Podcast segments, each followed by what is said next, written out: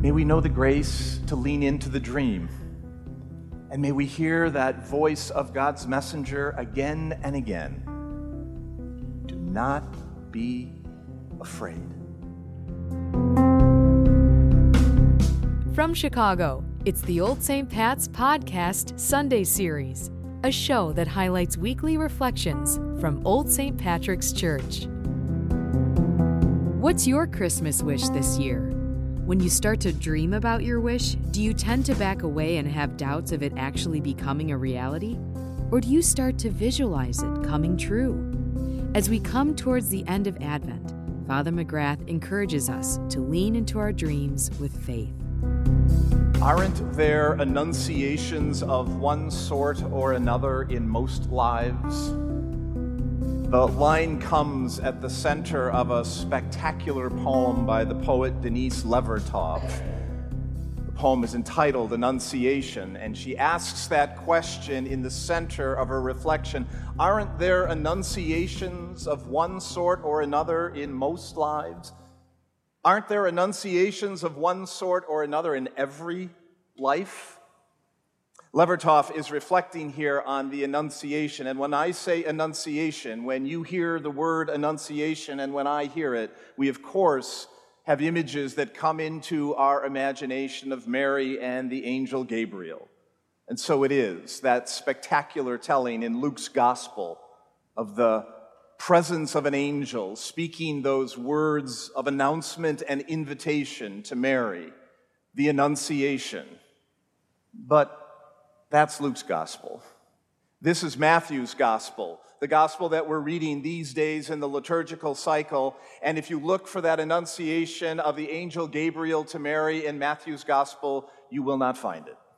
Instead, the hero at the centerpiece of the story of the telling of Jesus' birth in the earliest chapters of Matthew's gospel is Joseph.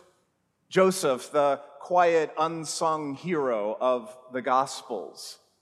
Joseph, who just disappears from the story at some point, while Mary will accompany Jesus all the way to the cross.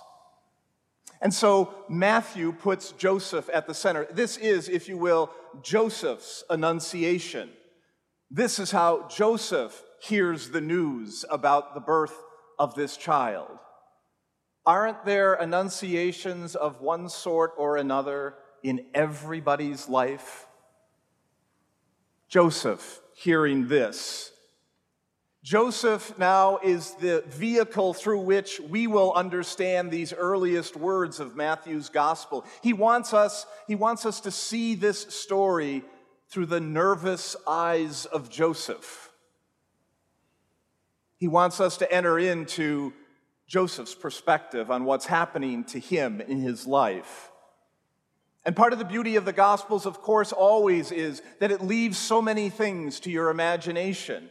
It's an invitation into the scripture. These are not dead words, these are living, inspired text. And the inspiration isn't just when they're written, the inspiration is when you and I hear it and are moved by it, and our imaginations stir, and we're moved to some action to respond.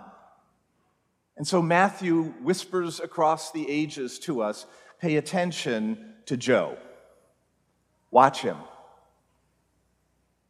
And what do we see with Joseph? In these unspoken words, the assumptions that are made here in the midst of this second story of Annunciation.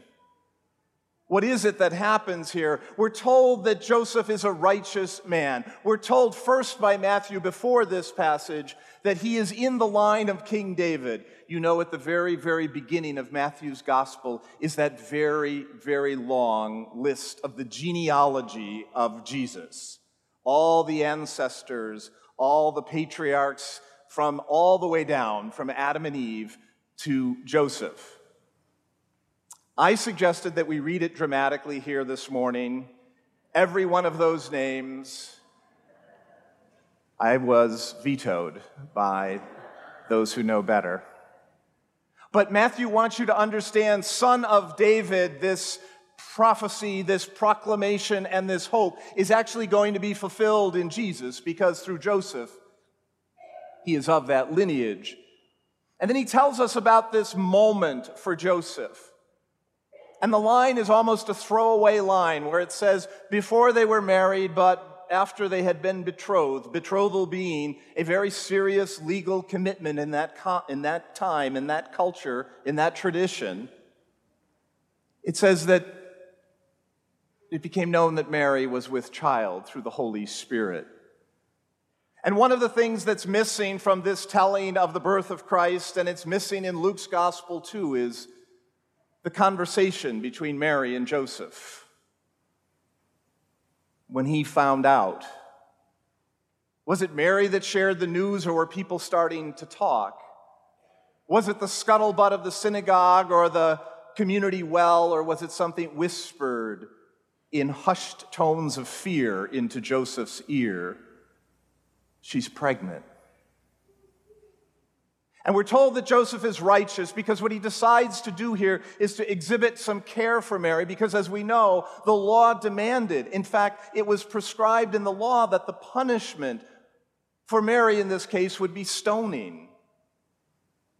And Joseph, righteous, seeks a different solution, this quiet divorce, to let them go on with their lives. When the dream happens, Joseph the dreamer. We're supposed to hear the echoes of Joseph the dreamer from the Hebrew scriptures and hear now the new Joseph the dreamer. Isn't it extraordinary that our tradition rests on people leaning into the power of dreams? Isn't it extraordinary that who we are as inheritors of this story, who are called in the same way to live the story of Jesus, that it rests upon dreams? And Joseph hears in the dream those words that God so often sends messengers to tell us Don't be afraid. Don't be afraid to step into this marriage with Mary. Don't be afraid to step into this calling you're receiving. Don't be afraid in this crazy story that's unfolding in front of you. This is of God's work. Joseph dreams. And we don't know what it was like when Joseph first woke up from that dream. We don't know what it was like as he sifted through, coming out of the fog of sleep. You've asked it perhaps yourself, as I frequently do Did I really dream that? But it sunk deeper into his heart and into his soul as a truth. Somehow he knew that the dream was touching something very central to who he was. Somewhere in words that were unreachable in the moment, I suspect Joseph knew this was his destiny. Will you be the Joseph I created you to be? Is the question that the angel implies. Will you be that? And remember, Matthew says in the gospel, his name will be Emmanuel which means God is with you. God is with you. Aren't there annunciations of one sort or another in every life? Yes. Emphatically, yes. Loudly and boldly, yes. There are annunciations of one sort or another in your life and in my life and in the life of every person on this earth that God has created. That is, in every life, God is reaching out in invitation to announce God's presence in the midst of a world that is fragile and fractured and broken. And whether we feel worthy of the call or not, or whether we feel up to the task or not, the invitation is this Will you be the person I created you to be? Will you recognize God with you? Will you see Emmanuel and celebrate Emmanuel in the world around you? Will you recognize in the sister and brother, the friend and the enemy, there too, the presence of the God who is with us constantly? Matthew reminds us his name is Emmanuel, and in Matthew's gospel, this is told to us in the first chapter. He is Emmanuel, God with you. And the last words spoken in Matthew's gospel are Jesus' words to his friends after his resurrection when he says, I am with you always until the end of time. Will you live that way is the intention, the invitation of Annunciation. Will you live as if that truth is somehow rattling around in your heart? Will you recognize when it's difficult to believe it and when it's easy to step into that truth? Who is God inviting you to be? Who is God asking you to be for a hurting world? How is God inviting you to dream perhaps a new dream, a new way of being, to receive the birth of this Christ as an invitation and an empowerment? to become a bit more this year the people God dreams us to be. Aren't there annunciations of one sort or another in every life?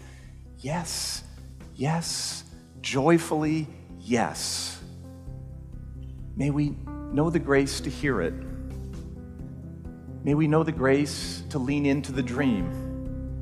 And may we hear that voice of God's messenger again and again. Do not be afraid.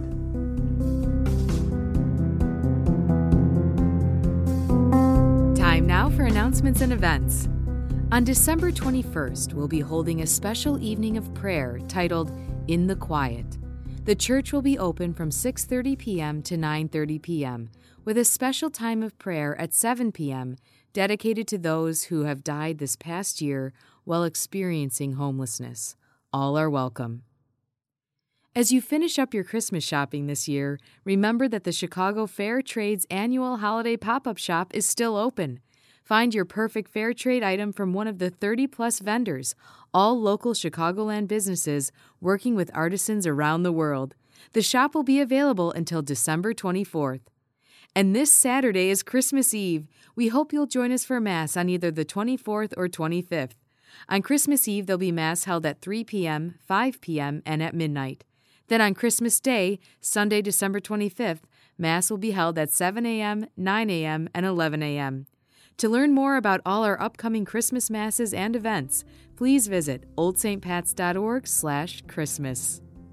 Thank you for listening to today's episode. The homily was originally given at the 9 a.m. Mass on Sunday, December 18th, by Father Pat McGrath. For more information about all resources available, visit our website at oldstpats.org. To stay up to date with new episodes, please follow us on Spotify, Google Podcasts, and the Old St. Pat's app. Find us on Twitter at Old St. Pat's and on Instagram at Old St. Pat's Chicago. You've been listening to the Old St. Pat's podcast.